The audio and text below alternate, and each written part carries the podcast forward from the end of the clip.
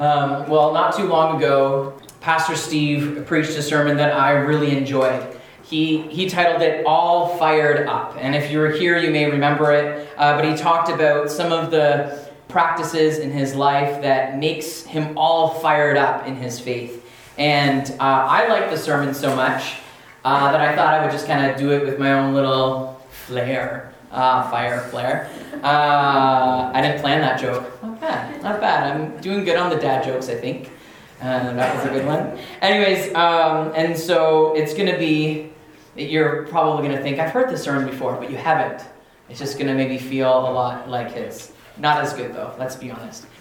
Kitty, could you put the picture up there? I, I didn't want anyone to see it before because it's really embarrassing. There, oh.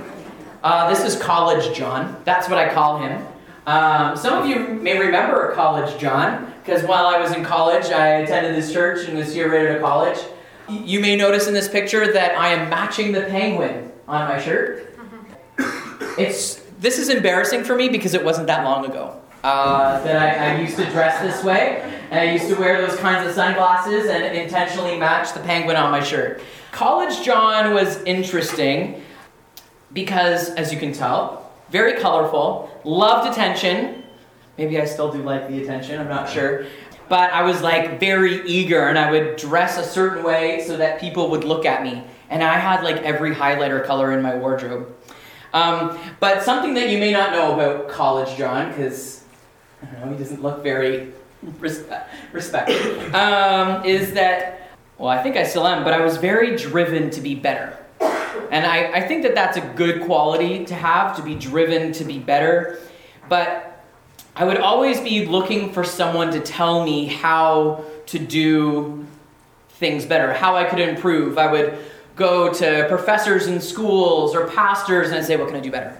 What can I do better? I'd preach a sermon in a church, I'd walk to the pastor. Was there anything you do different? Is there anything you could do better? And I was on this like constant, I say like high of being better, getting better. And um, I believed that in order to be better meant I needed to be informed. If I had information, that would make me a better person.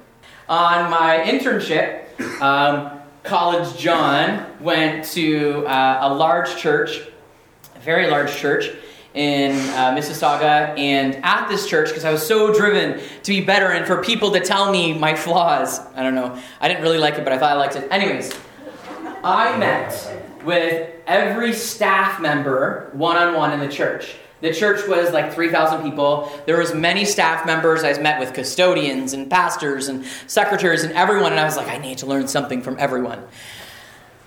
The conversation that made the most difference was a conversation with the spiritual uh, discipleship pastor. In this, con- I don't really remember the conversation that I had with the pastor. I remember that it was good. I remember enjoying it. Uh, I don't really remember. I don't remember what he said. Um, but at the end of our meeting, I said, "Do you have any books I can read?" Now, I hate reading. Like, Pastor Steve and I are on completely different ends when it comes to this. I really do not like reading, um, but I was driven to be better. And I was also thinking, oh, I want to impress him by saying, hey, do you have any books?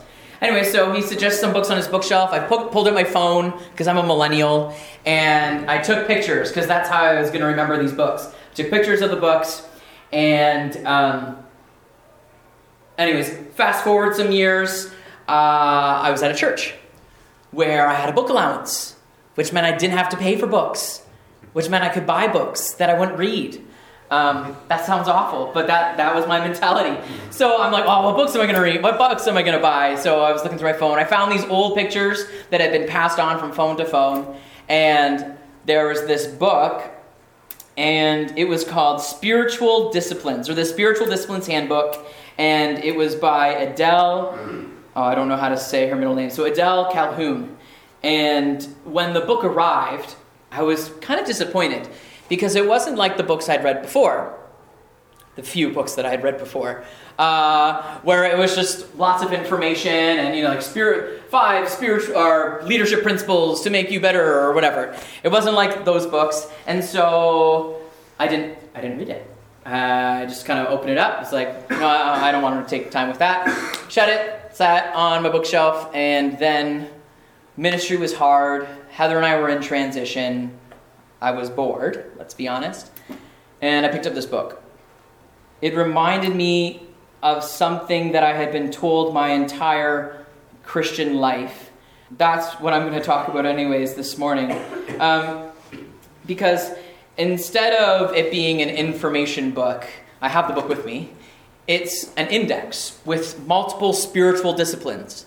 And so, depending on where you're at in your life or areas in your faith that you think you need to work on, there are spiritual disciplines in it that will help you get to that place. So, I read it. Well, I read parts of it. I went through it. I picked some spiritual disciplines that I felt I needed.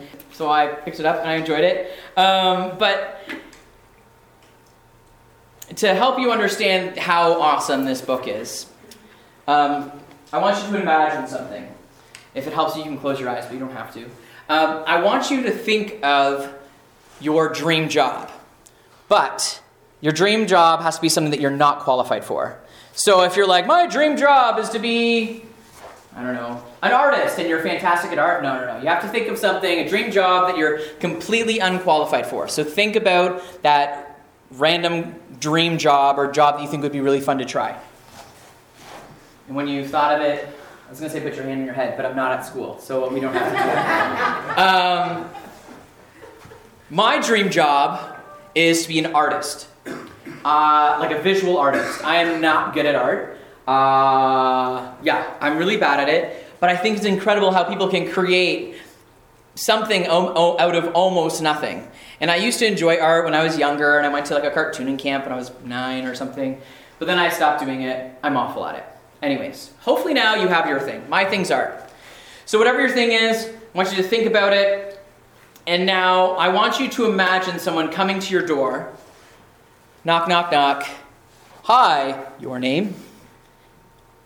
We want you to do dream job. We have done research on you, and you have the perfect makeup to be whatever, an artist and they hand you a how to book and they say, okay, see you on Monday. yeah, you're laughing because you're like, you're not going to be good at the job, right?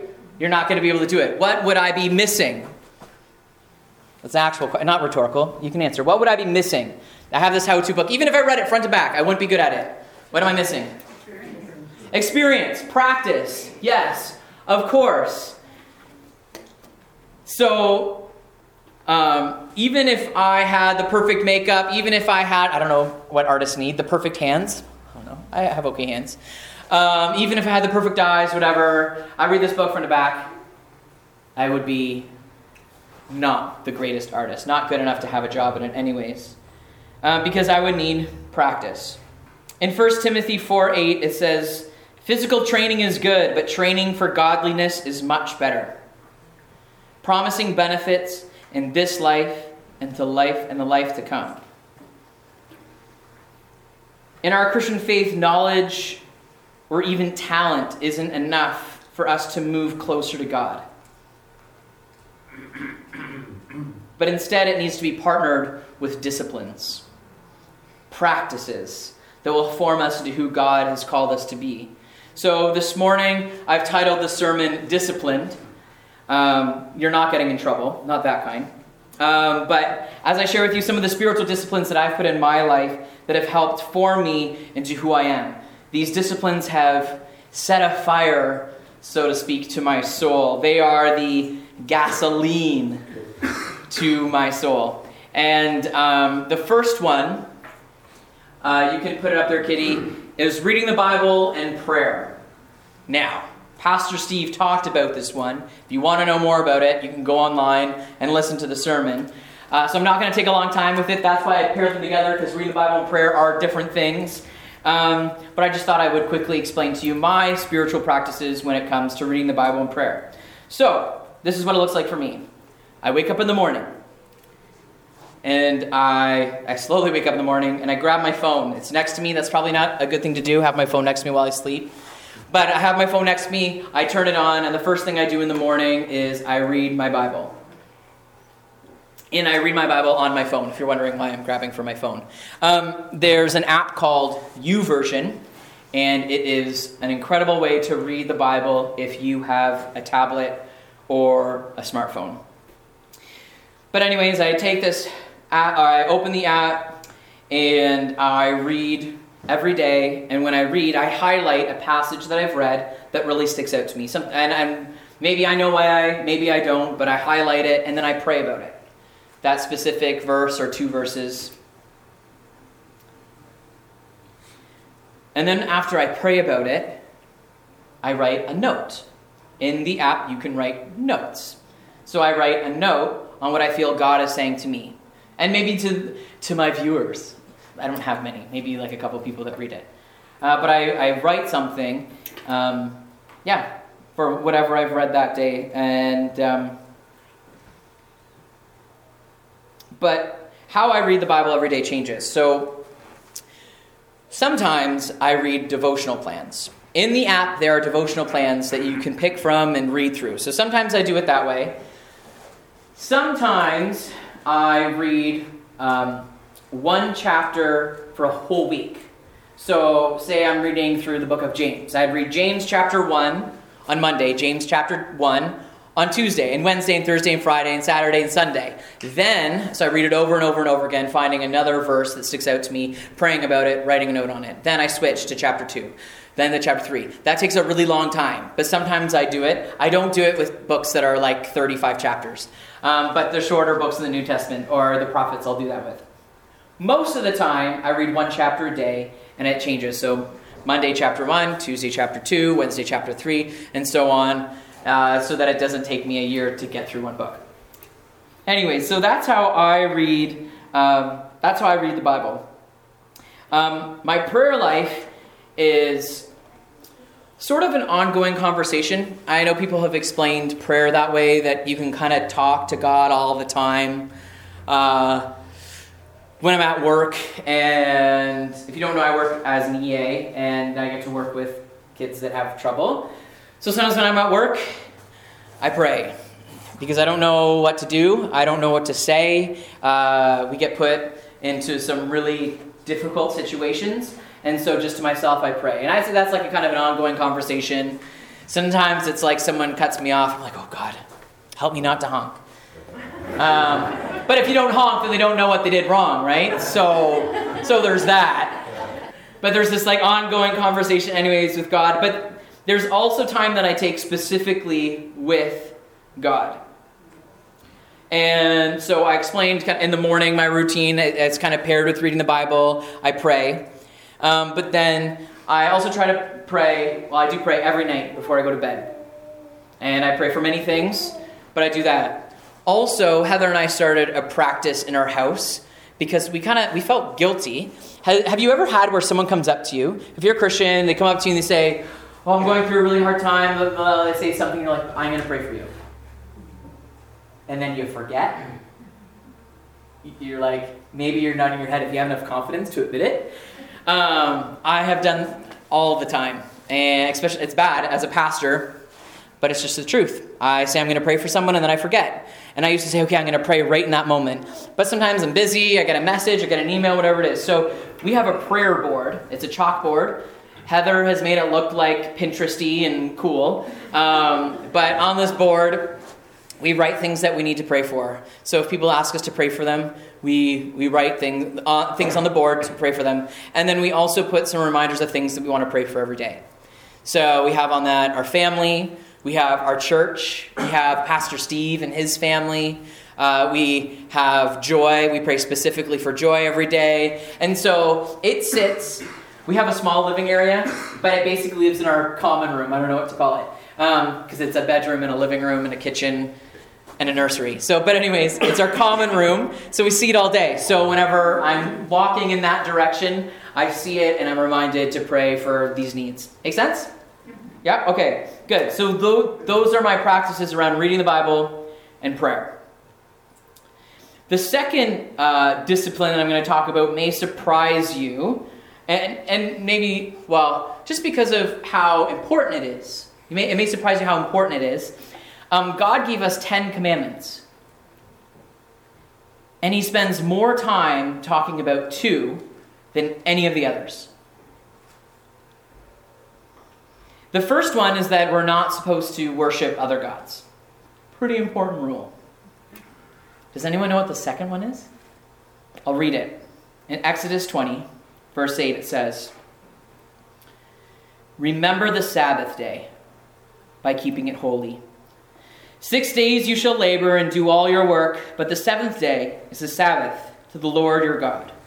On it you shall not do any other work. Neither you, nor your son or daughter, nor your male or female servant, nor your animals, animals, nor any foreigner residing in your towns. For in six days the Lord made the heavens and the earth, and the sea, and all that is in them, but he rested on the seventh day. Therefore, the Lord blessed, blessed the Sabbath day and made it holy. Last week, Pastor Steve recapped a story of when Jesus was plucking grain on the Sabbath. Bad Jesus. Just kidding, Jesus doesn't do bad things. And the Pharisees reprimand him, and Jesus says something to them. He says, The Sabbath was made for man, not man for the Sabbath. God knows that we need rest. And he exemplified it in God did not need to take a break. I don't know if you know that, but like after six days, he created a lot, but he didn't actually need the break. He was doing it to exemplify something for us, his creation, that everything, everyone needs a break. But we don't need to practice it as, I hate using this word in this way, but as religiously, as strictly as the Pharisees did. And that's the point that Jesus is making. The Sabbath is for us not us for the Sabbath. And this is the newest spiritual practice that Heather, or discipline that Heather and I have put into our lives. And it started when we were at a, a retreat, a pastor's retreat, and the pastor was preaching on the Sabbath. And he made this point it's one of the Ten Commandments. Did you know that? Did you know that if you don't take a break once a week, you're disobeying God? I think of the scene in The Lion King where Mufasa's like, You intentionally disobeyed me, or something like that, or whatever. And after Simba runs into the elephant graveyard, and, anyways. But that's what I think of. Like, and so we were convicted. We're like, Oh my gosh, God has this law, and we're not listening to it. This is bad. So we started practicing the Sabbath. Um, and we've been practicing it since when was that? Like January, middle of January, where every Saturday, I say that, oh, but yesterday wasn't really a good Sabbath. So we're gonna take another one um, because it, it, it, wasn't it wasn't as relaxing as we thought it would be. Um, but every Saturday, uh, we do nothing. That may sound lazy, but God tells us to. Uh, I want to explain to you what the Sabbath looks like for us because we don't actually do nothing. Uh, we wake because we have a baby, so that's that's not happening. Um, maybe when we're retired one day, we'll we'll really know how to take the Sabbath six days a week. Um, just kidding. Uh, but so what it looks like for us is we wake up in the morning. We try to do our devotionals before Joy wakes up. Doesn't always work out that way. We have to be flexible because if you know babies, you know. Anyway, so we try to, but we'll do our Bible reading and then we spend the morning listening to worship music while we get Joy ready for the day and us ready for the day. Um, usually staying in our pajamas though, so there's not much to do. It's really just feeding ourselves and her. Uh, but we listen to worship music and take time to spend time with God. And then when Joy goes down for her first nap, then Heather and I will do something personal for ourselves, but around our devotional life. So we may listen to a podcast, or one of us may read, the other one may listen to a podcast. We may continue to play worship music. We sometimes take that time to pray quietly because Joy's in the same room as us. Um, but we, we take this time, anyways, to do that. Then Joy wakes up. And then uh, this is kind of marks like the second half of our day. We eat lunch, and then we just binge because that's what we like to do. So we'll watch movies, we'll watch TV shows, we'll play board games, we eat good food. I have a Fitbit, which means I don't get my steps on the Sabbath, but I eat way too much food. I don't know if you, but I'm like supposed to burn extra thousand calories every day. than what I eat, but that doesn't happen on the Sabbath. Um, we just do whatever we enjoy. Sometimes we see family. Sometimes we don't because we don't think that it'll be relaxing. Won't say that that happened yesterday. Dad, if you're listening, I enjoyed my time with you, but it wasn't that relaxing. Um, and Renee. Anyways, so but we we'll, we'll go see family. We'll we'll go shopping, not grocery shopping, but we'll like. Likes grocery shopping? Really? Who likes? Oh my gosh! I will pay someone to do my grocery. No, I, I don't have money to pay to do my grocery shopping. You can serve the kingdom of God by doing my grocery shopping. oh no. I was gonna say don't fire me, but he can't. So I point there like it's like Pastor Steve is here. Um, oh man, but we'll we'll go shopping or we'll go out. We'll go for a drive. Especially if Joy is gonna sleep in the car when we go for that drive and get ice cream or whatever. So like we, we still turn on lights. We still cook, but we don't like cook extravagant meals or we don't cook meals that we don't like. We'll usually order pizza for dinner and chicken wings and make sure we have enough leftovers for the next day. I was to advertise for Domino's, but I won't. Um, but that's what our Sabbath looks like. We go to bed, or when Joy goes to bed, we do things for ourselves. Maybe that Heather will shower. Uh, like, yes, she's yes. Um, yeah, we just I don't know. We do stuff for ourselves. Does that make sense? So for the first half of our Sabbath, it's all dedicated to God, spending time with God intentionally. Second half of our Sabbath is all selfish. That sounds kind of bad, but it's us taking care of ourselves and doing things that make us feel relaxed, making us feel rested for the week to come. Um, for you, if you take your Sabbath, it may look different because you may like to fish. So you can fish. Pastor Steve walks in the snow. Why? I'm really ripping on him today. oh man. Okay. But you may you may like to grocery shop, Henry. So you can grocery shop on the Sabbath. It's doing whatever you enjoy, uh, but it needs to be partnered with time intentionally with God. That's what's important. Um, I don't know about you, but sometimes I go on holidays and I feel way more stressed at the end of the holiday than I did at the beginning. Yeah? Because I don't spend time with God and I'm like, oh, there's probably a church close by, but we're camping, so don't worry about it, right? I do that, so I'm, I'm, I'm, I'm assuming you do too. Um, it's important that you spend time with God on the Sabbath, but also important that you do things that make you feel energized. The third discipline that uh, I say we because Heather and I have put into our lives is something I'm calling simplicity slash surrender. And I brought with me my book on purpose because I'm going to read a large excerpt from it, expert, and he or she um, explains this idea of simplicity way better than I could. And I could have written down the words and pretended that they were my own, but that's not good. Uh, so I'm going to read. It's large. Just bear with me as I read. As the writer explains what the spiritual discipline of simplicity is and why. An old Shaker song goes, which I had no idea what a Shaker song was when I read this. But, anyways, a Shaker song goes, Tis a gift to be simple, tis a gift to be free. We may agree with the sentiment, but there has never been a more complicated, cluttered, bureaucratic social uh, society than the one that we live in today. In fact, the good life is often defined by how full, busy, and complicated our lives are. Modern life is not simple. It is always about adding one more thing. But the more we add, the more can go wrong. One car, one set of problems. Two cars, two sets of problems. Adding the latest and biggest and the best in our lives wreaks havoc in our souls as well as our environment. Keeping it simple has fallen on hard times. And though we like the idea, we also like our choices. Jesus teaches us that freedom is not found in having and doing, but in keeping God and His will first in our hearts.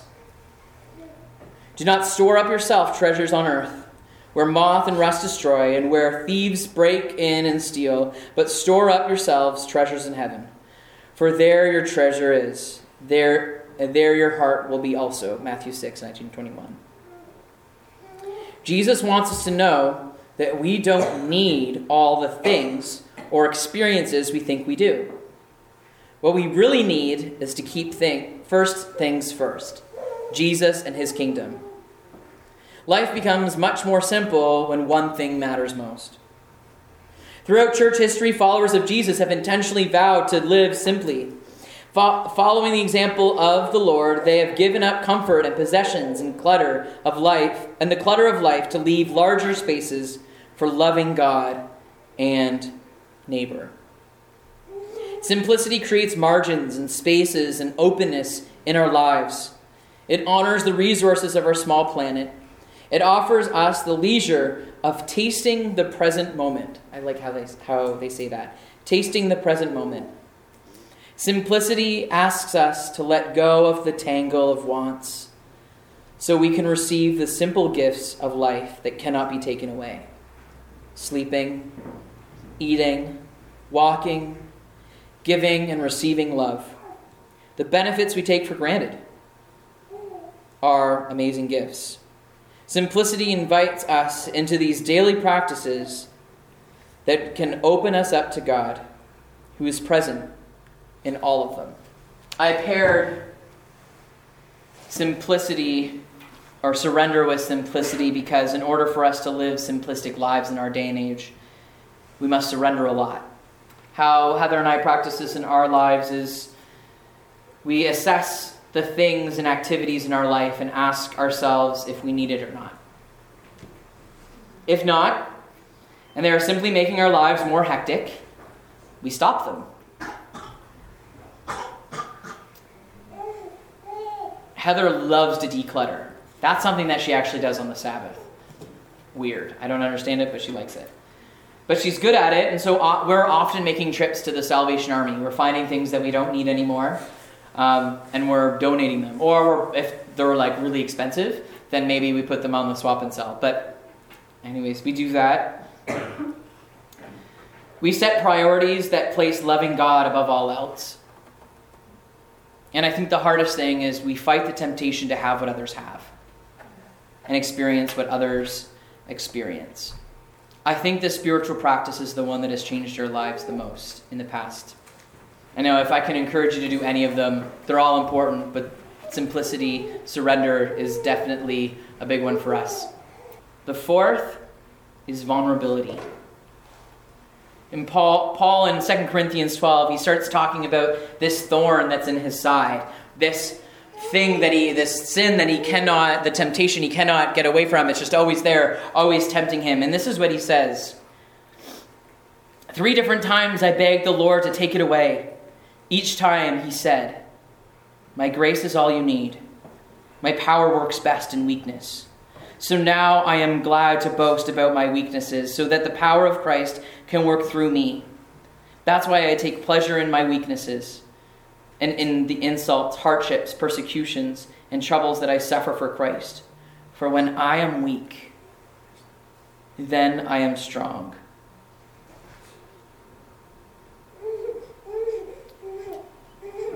While at um, a seminar, uh, a pastor said something. I don't know if he was quoting someone else or if he came up with this himself, but he said, When we see vulnerability in others, we see it as a strength. But when we see it in ourselves, we see it as weakness. So there are three areas in my life that I'm vulnerable. The first is that I'm vulnerable with God. When we're vulnerable with God, He is able to speak to the deepest and darkest parts of our hearts. He's able to heal, help us, heal us from our hidden brokenness. And we're able to overcome the greatest challenges. I am vulnerable with God when I don't like what's happening in my life. I'm vulnerable with God when I want what other people have. Secondly, I'm vulnerable with my friends and family. I told you that when I read the Bible, I write notes, and I have a few people that actually read them. One of them is a good friend of mine, and he, it's kind of a way of keeping me accountable. Um, but when Heather and I left our last church, we were pretty broken. I convinced myself, or you could say that Satan convinced me, that I, didn't, I needed to take a break from reading the Bible. And so I didn't read it. Maybe like two days in, three days in, I get a message from my friend Hey, what's wrong? And we were able to have this conversation of the, the challenges and struggles that I, that I was going through. And he encouraged me to continue to read my Bible. And he also said, I like reading your notes. And that's what I needed. But I wouldn't be in that place with that friend if I wasn't vulnerable. God has called us to be that type of friend for someone else, which means that He's called us to be vulnerable. And the discipline of vulnerability builds community. I know that we are trying to build community in our church. That's why we have these connects groups. And we have really hard conversations in those connects groups that are vulnerable. And as we are vulnerable with each other, then we are there for each other. Vulnerability builds community. The third is that I'm vulnerable with a counselor.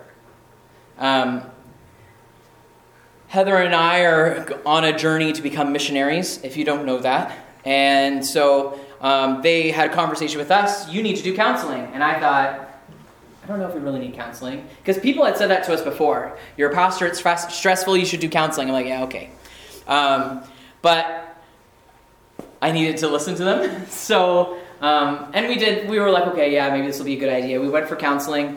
Um, man, I think all these, I was going to say this has changed our lives the most in the past couple of years, but I already said that about one of them. So, um, but being vulnerable with a counselor has helped us immensely. And we had a healthy marriage before. We still do. Be clear on that. We had a healthy marriage. I I was in a healthy place when we started. Heather was in a healthy place when we started, and we started having this conver- or these conversations with our counselor, and realized that there are things that we need to work on. So I'm, we're vulnerable with a counselor, and it's helped us. Uh, I mean, I'll give an example, I guess, but I need to talk through my thoughts, which is stressful for someone that doesn't talk a lot. Heather. Uh, because sometimes I talk through ideas that are completely unrealistic, and I know they're unrealistic, like getting a trailer and turning it into a tiny house and living in it in the winter. Like that was one of my crazy ideas. I'm not a handyman. I have no skills of getting a trailer and turning it into a tiny house. But it was one of my unrealistic ideas. Heather had to hear it. And she didn't know that it wasn't unrealistic because I was like, oh, you know what you do? Knowing that it wasn't that it wasn't realistic, I still had to talk through it as if we were going to do it. Um, and so uh, now I have a whiteboard, and I write my idea, and I think about it to myself quickly because I, I, I, I, have trouble thinking things through in my mind sometimes. and then I write down realistic, unrealistic, or I don't know. And I hold it and I say, Do you want to talk about this now or later? Which it, it, sounds funny, but I, we actually do it. It has helped us so much. Um, but we wouldn't, we wouldn't know that anyways if, and if we weren't vulnerable uh, with a counselor that was able to help us with things that we didn't even think were, were issues. I just want to encourage you that if you think that everything's okay, or maybe you don't think that everything's okay, it doesn't matter. Counseling is incredible. And it doesn't. We didn't think there was anything wrong. There wasn't anything wrong. But we still went to a counselor and we were able to talk through things. I'll give another example. I'll be pretty vulnerable with you this morning. Um, my relationship with my dad was unhealthy growing up. And through counseling and conversation, I realized that I place a high expectation on men in my life, hoping that they're going to fill that void that my dad didn't. And it's also a defense mechanism. If I set a really high expectation and they don't meet it, then they're not a part of my life. I wouldn't have found that out on my own. Maybe after like years and years and years, maybe, but probably not. I needed to have that conversation with someone outside looking in that's a professional, a Christian professional that can help me understand my past, and how it's affecting my present. The fifth discipline in my life is musical worship. And I say musical worship because if I said worship, people would be like, worship's a lifestyle, it's your everyday.